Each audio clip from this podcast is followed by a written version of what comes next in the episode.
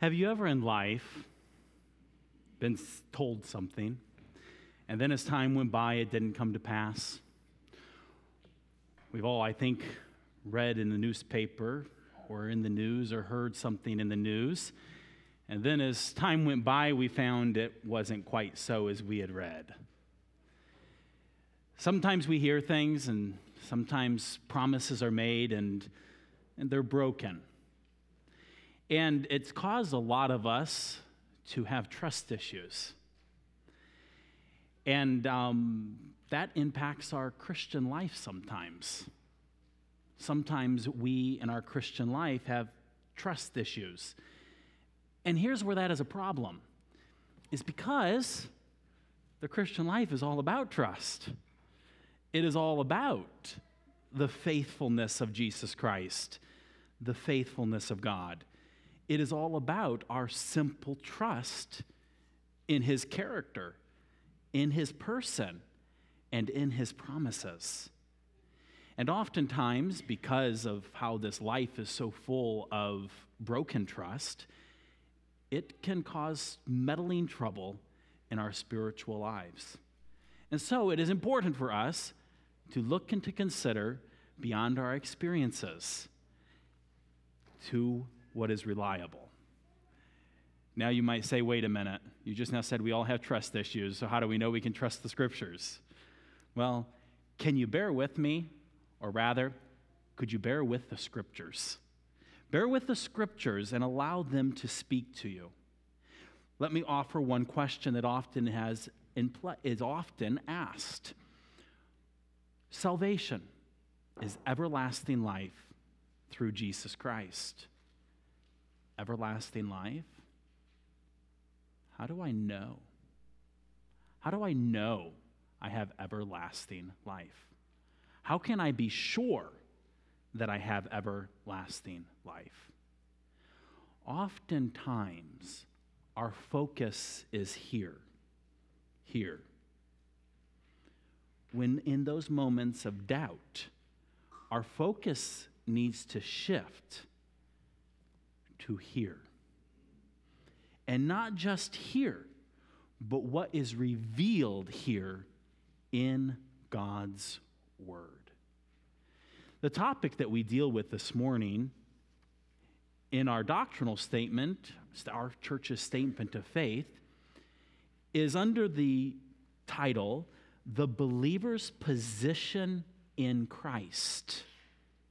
The doctrine we're going to look at is commonly known as eternal security.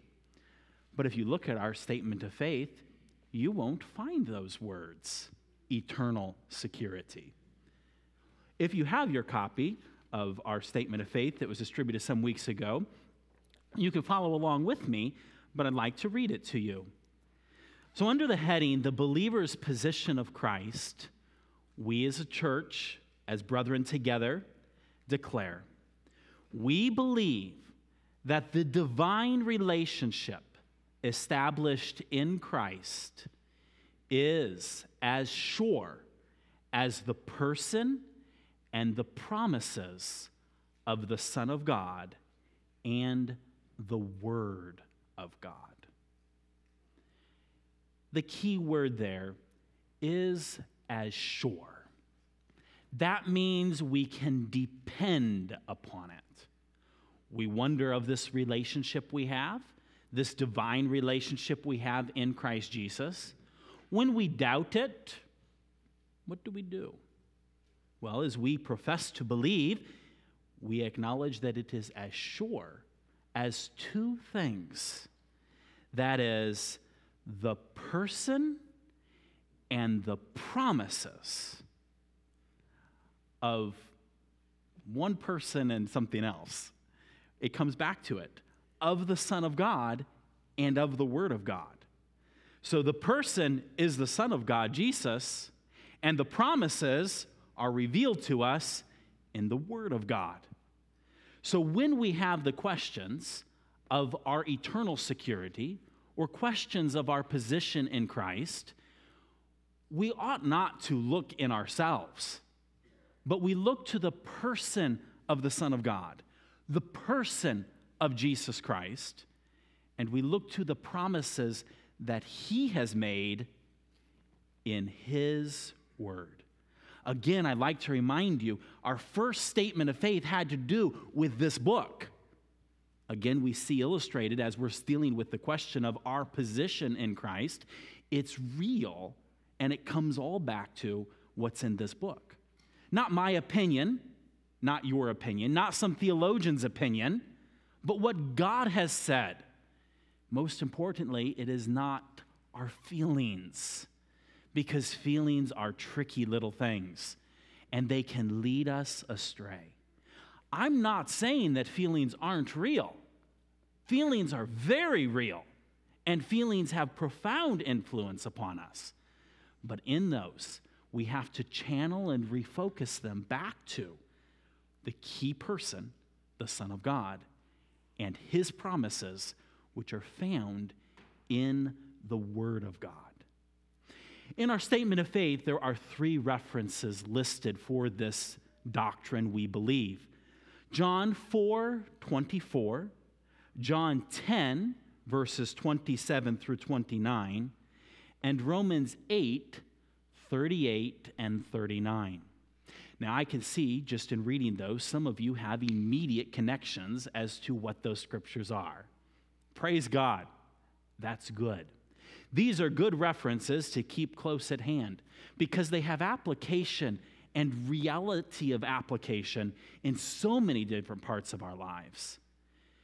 It has application in the times when we are feeling lonely, when we are feeling sad, when we are doubting our salvation, when we are doubting the future, when we are struggling with what we see.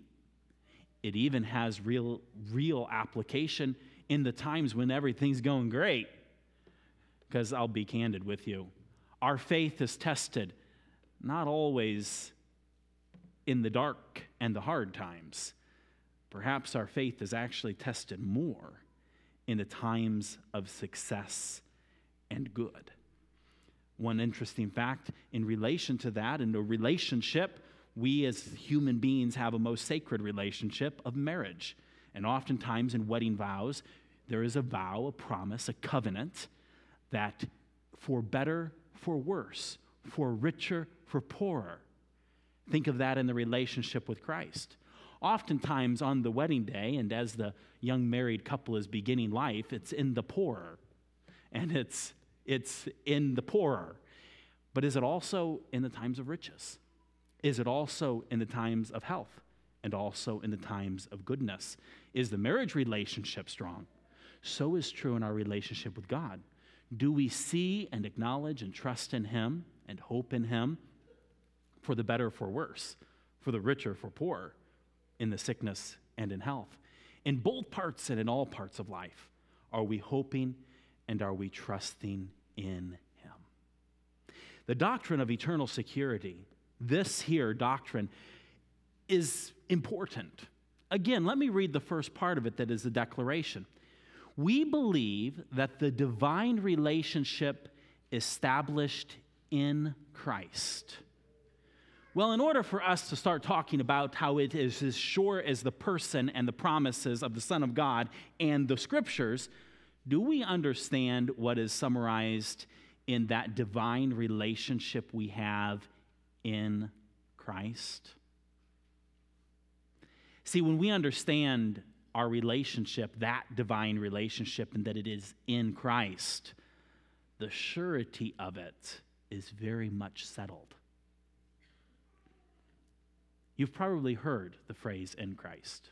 Perhaps you sign your notes and letters as in Christ. When I was a child, I used, was, was learning all the salutations. You know, you could say best wishes, you could say, you could say best regards, you could say kind regards, we could say sincerely. And I was also taught that one of them was to sign in Christ. And so oftentimes I would write in Christ. As, and, and here's the thing as I was just a child, and I didn't have a really clue what that meant. And when I came to realize there was one time when I was signing a note and I was writing in Christ, and I thought, why am I writing this? And so for a season, I just stopped writing in Christ because I'm like, that's just one of those uh, I, I, don't want to say this lest you think I'm, I'm caught up in this idea, but that's one of those Christianese things, you know, where it's a Christian, you know, Christian term, Christian language that Christians use. Um, just as a note, if it's in the Bible, don't let it be derogatory. It's a good thing. Um, some people use that to say we shouldn't use phrases like that. No, all the more we should use phrases like that. We should just know what they mean. We should know that language. But I stopped using it for a while because I didn't understand the significance of in Christ. Now, as I've begun to understand it, I now write it in meaning. Think about it for a moment. You sign your letter in Christ and then your name. The next time, I don't know. I, I, I wanted to ask hand raised, but I'll refrain from that. I'm, I'm, curious to know how many people sign their letters that way. But um, when we do, or if we do, do we understand what we're declaring when we write in Christ? That's something that's absolutely amazing. That is a relationship that is, in some perspectives, inconceivable. To be in Christ, to be a part of Him, to be a part of His body. Speaking again of the marriage relationship, they're spoken of as one flesh with Christ, the anointed one, the chosen one, the creator, the Savior, the one by whom all things consist,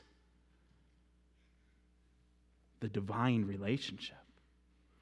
Turn with me in your Bibles to Ephesians, Ephesians chapter 2. Famous passage dealing with the gospel as I've always said, it's hard to just jump into one little verse. But we find here in Ephesians chapter 2 and verse 10 a declaration of what happens when a person is saved.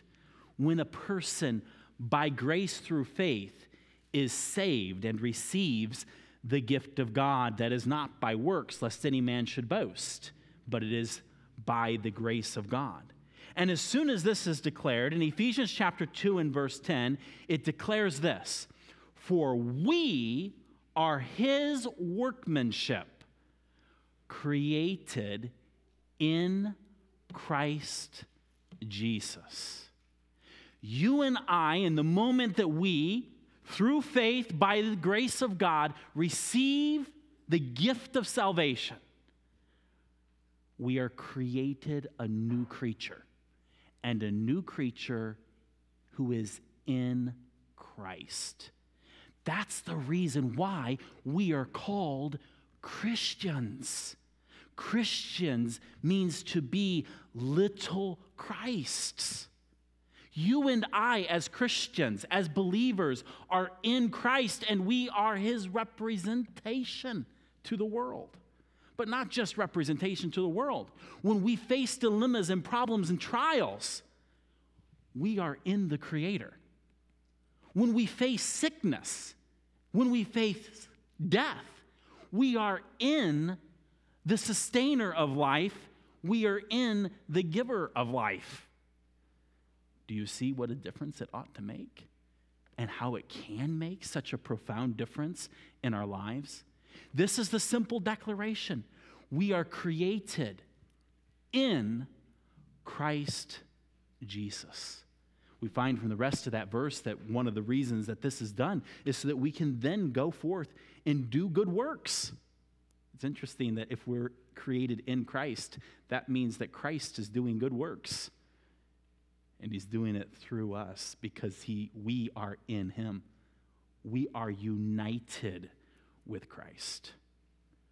As Christians, we are little Christ. It is a divine relationship in that we are established in Christ. Now, the temptation often is, is that when we are going through pain, we are tempted to think, how can I be in Christ? If I were Christ, I'd just do away with this pain. And we are in t- when we are in times of doubt, sometimes we doubt the fact or forget the fact that we are in Christ because Jesus Christ is ever faithful, always true. But do you see, this is the very point. In those times when we are in the point of doubt, is the very times we need to acknowledge and recognize that we are created in Him. And knowing that in the big picture of all, He has a plan, and He is doing that plan in and through us, and all that's taking place around us.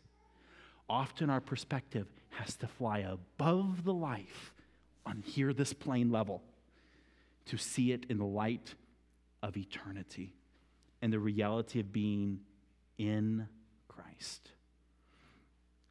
Many young people and adults, oftentimes those who have received the Lord Jesus Christ as children, go through times of doubt, go through times of asking themselves, Am I really a Christian? Am I really in Christ? I myself went through a period of time like that. It's a question, truly, that each individual has to grapple with themselves, with God. But let me point you in the direction it's with God and His Word. It's with God and His Word.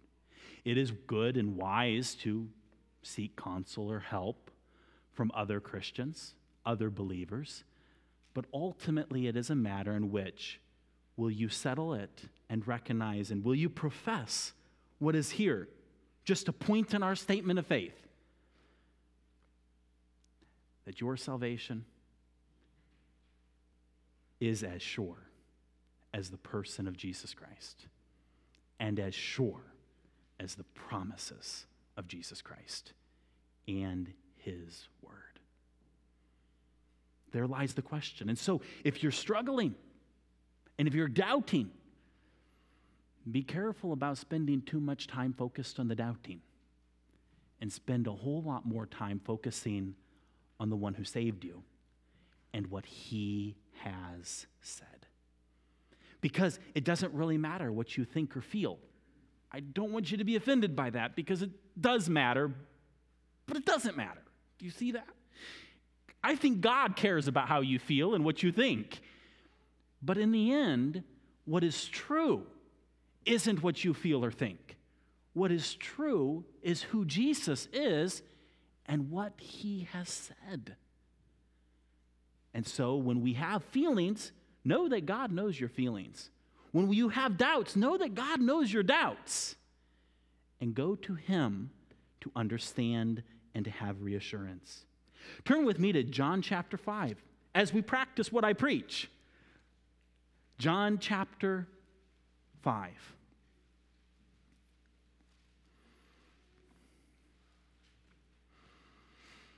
We believe that the divine relationship established in Christ is as sure as the person and the promises of the Son of God and the Word of God. Jesus Christ said that He is the way, the truth, and the life. For a moment, let us acknowledge the reality that He is the truth meaning that when he speaks, verily, verily, truly, truly, he speaks the truth. Jesus is God, and the scriptures declare God cannot lie. Look with me now at the words of Jesus. John chapter 5 and verse 24. Jesus says, Verily, verily, which means very, very true. Verily, verily, I say unto you, he that heareth my word and believeth on him that sent me hath everlasting life and shall not come into condemnation, but is passed from death unto life. Jesus, the one who is the truth, who is the life, who is the way, his person, that's who he is, he promises, and just in case we're tempted to doubt it, he introduces this promise by verily, verily, certainly, certainly, truly, truly. What I'm about to say is very true. That means listen up. I say unto you, he that heareth my word, what God has said, what Jesus has said, and believeth on him that sent me, believes and trusts in God who sent Jesus. And by the way, the context of this is that Jesus was sent by the Father to earth to redeem mankind, to save mankind, to die on the cross, to rise from the dead, so that we could be saved. That's why it is. Hear his word. That's what he's been preaching. That's the simplest declaration of what he's been preaching that God so loved the world that he gave his only begotten Son, here, this man, this God man, Jesus, that whosoever believeth in him should not perish but have everlasting life. And if you doubt it, verily, verily, Jesus says, I say unto you, he that heareth my word and believeth on him that sent me hath everlasting life. You know what was a profound thing for me to understand is that word hath. And we don't use that word very often nowadays in our common vernacular. We would say had, or I'm sorry, not had, has. We would use the word has has, present tense, present tense. He didn't say that whoever believes in me will. He says, You have it. You have it right now. Has everlasting life. And if you have it right now and it's everlasting, can it stop? Can it go away? No. So if you have it, it's everlasting life. That's what Jesus says. He continues on to say, oh, he does now deal about the shall, the will. Shall not come into condemnation, but is past, past tense, from death unto life. You see here, we have these different tenses. Those tenses are important. If you've believed on the Father and that He has sent the Son to be the Savior of the world, then you have everlasting life. And everlasting life doesn't stop. You will not, future tense, anytime in the future, will not pass into condemnation. Condemnation is the, is the destruction and the, the everlasting punishment that we learned about before in the lake of fire. So you, you, you, when you believe in Jesus, you have everlasting life. And if you're concerned about the future, about condemnation in the future, you shall not in the future have condemnation. Why? Because you have, past tense, passed from death unto life.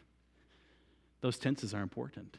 And those tenses help us to sit back and look at this and be able to say, as Christians, as a church, as a body, we believe that the divine relationship established in Christ is as sure as the person and promises of the Son of God and the Word of God. And here we have a promise. Have you believed in the Lord Jesus Christ? You have everlasting life. You have passed from death unto life, and you shall not, any time in the future, come into condemnation. It is sure because it is promised by the faithful and true, the one who is the truth, Jesus Christ. And I think that Jesus knew we might be tempted to doubt this fact. And that's why he started it by saying, Verily, verily, truly, truly, certainly, certainly, this is Let's look at another promise. Turn with me over to John chapter 10. Oh, John chapter 10 is a beautiful chapter. Later on um, this year in our milk book, we'll be learning and memorizing this chapter or portion, portions from this chapter. Um, and it is really, really important. This chapter deals a lot with Jesus Christ as the Good Shepherd. And you know what? It deals with his sheep. And the verses we're going to look at particular are John chapter 10, verses 26 through 29. Now, if you're following along in our statement of faith, you'll say, well, our statement of faith says just verse 27. Yeah, you're right. We're going to look at verse 26 because verse 26 is really important, just as verses 27 through 29 are important. Let me read it all together. Jesus is speaking. He is speaking um, to some Jews there, and he's actually in the temple of Jerusalem. And he says to them, But ye believe not, because ye are not of my sheep. As I said unto you, my sheep hear my voice, and I know them, and they follow me. And I give unto them eternal life, and they shall never perish, neither shall any man pluck them out of my hand. My Father, which gave them me, is greater than all, and no man is able to pluck them out of my Father's hand. I and my Father are one. Now, if we keep reading, we find out that the Jews who were thereabout got all hung up on verse 30 when he declared himself to be God. And they decided that they were going to just go stone him. Well, the reason is because they didn't believe that he was God, and as verse 26 says, they did not believe him and were not his sheep. And so, rather than following him and hearing his voice, they were wanting and chose to try to stone him, to kill him. But look with me again. Let's not be distracted as they were. At verse 26, he says, Ye believe not, because ye are not my sheep. The reason I want to loop in verse 26, our statement of faith is talking about believers and Christians, and that's why we look at verse 27 and following. But verse 26 is for those who don't believe. If you have not believed in the Lord Jesus Christ, you are not one of his sheep. You have not entered into this divine relationship we're speaking of, of being in Christ. If you have not believed on the Lord Jesus Christ, you're not one of his sheep. You cannot claim to have passed from death unto life because you haven't. You don't have everlasting life because you have not believed on the Lord Jesus. And here now he's dealing with it in the question of sheep. And Jesus says, if you, you, you've not believed, you're not my sheep. And then he goes on to speak of his own sheep. And he says, My sheep, they hear my voice, and I know them, and they follow me. This is an important application for all of us. We believe that the divine relationship established in Christ is as sure as the person and promises of the Son of God and the Word of God. Do we live it? Here is one way in which we live it. Do we live the life that is in Christ? Do we believe that we are united with Christ, that we are one with Him? In fact, in, Colossians chapter 3, it speaks of Jesus Christ and it calls him who is our life, meaning we have no life because we have passed from death unto life, and our life is Jesus. The only reason we have life is because of Jesus. We have life. And if we have life, and if we are his sheep, then we will hear his voice. We'll be wanting to feast in his word. We want to eat his words. We want to know what he has said. We will hear his voice. And we can rest that he knows us. That's, that's a whole sermon in and of itself, that he knows us. A glorious truth that he knows us. And we will follow him. We will follow the Good Shepherd.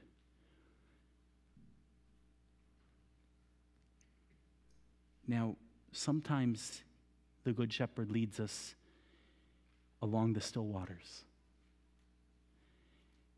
Sometimes He leads us in the green pastures. And sometimes He leads us through the valley of the shadow of death. Sometimes He leads us when enemies are all around us. And sometimes He leads us in places where there is abundant feast. Let's follow Him. Let us follow Him, knowing He is the Good Shepherd. Let us hear His voice. And let us rest in the promise He makes here. Our divine relationship in Him as one of His sheep Look what it says here, verse 28 And I give unto them eternal life. No matter what valley or mountaintop we go follow our good shepherd through, let us not forget that he gives to us eternal life. And they shall never perish.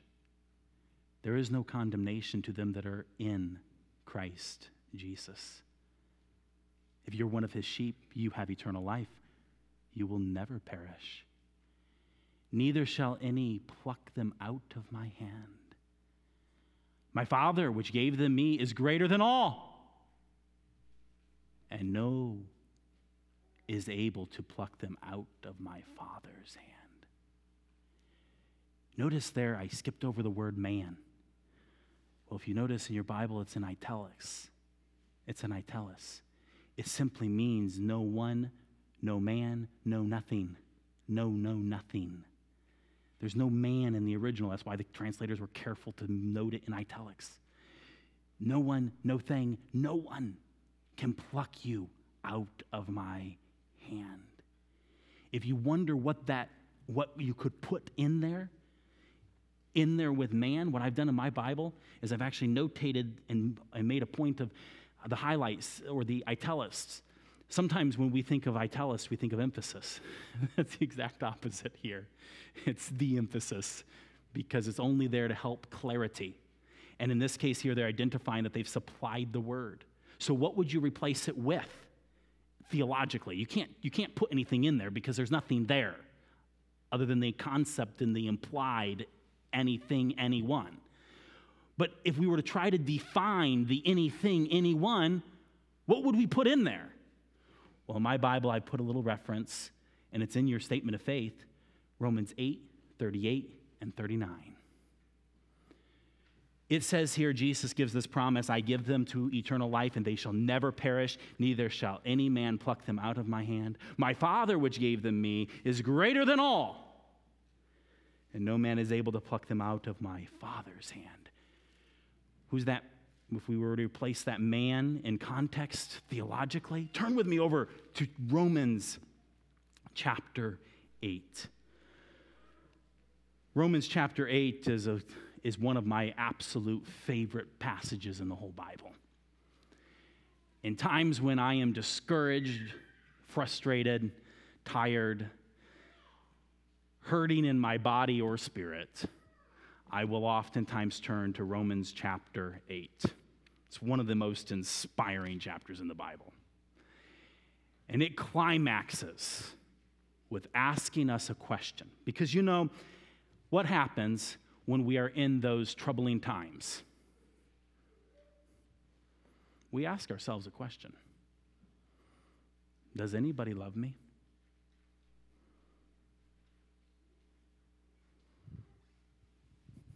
For God so loved the world, that's you, that he gave his only begotten Son, the Lord Jesus Christ, that whosoever believeth in him should not perish, but have everlasting life. And look with me at Romans 8, verse 35. Who? Who shall separate us from the love of Christ? That was the question we asked back in Romans chapter 10, or first, or John chapter 10, wasn't it? Where Jesus said, No man shall pluck you out of my hand or out of my Father's hand. Who is that no man? Who shall separate us from the love of Christ?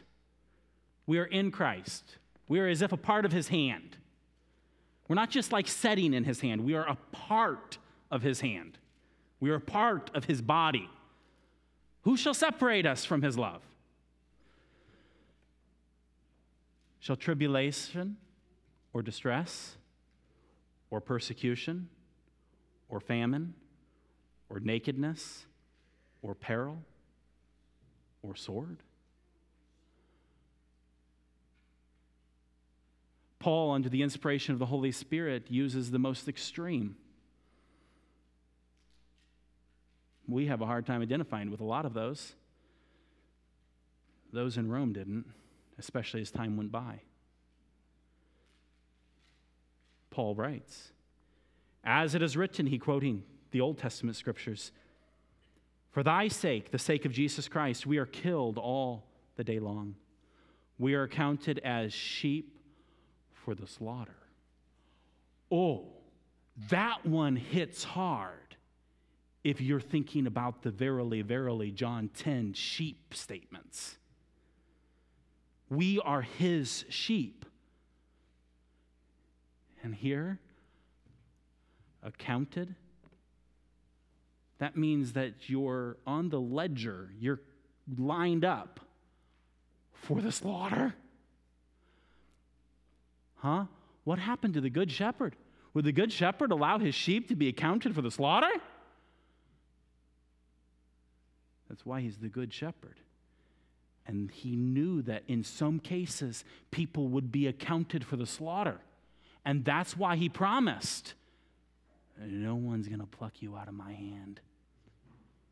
That's why he made the promise that even in the most extreme case, when you, as a sheep of God, a lamb of God, are accounted by someone for the slaughter, will it separate you from the love of Christ?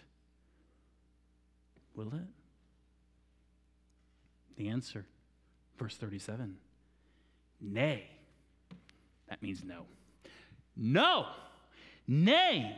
In all these things, we are more than conquerors through him that loved us. In my human perspective, I read that and I say, that don't make sense. Sheep accounted for the slaughter, conquerors? No, no, no, no. If he had said, You are the roaring lions, I maybe could get the picture of seeing us as roaring lions who are more than conquerors. But he just now said that we are as sheep accounted for the slaughter. And in that, he says, You're more than conquerors. Well, there's a key reason why you're more than conquerors because you're in Christ. Why?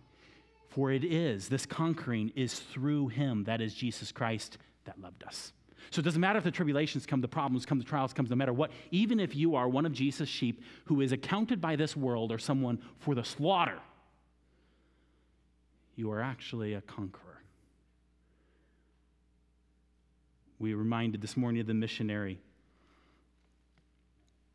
in Iraq who was accounted as a sheep for the slaughter. His slaughtering in the picture of eternity was conquering. It was conquering. He had fought the final battle. No man plucked him out of the hands of God. No man separated him from the love of Christ.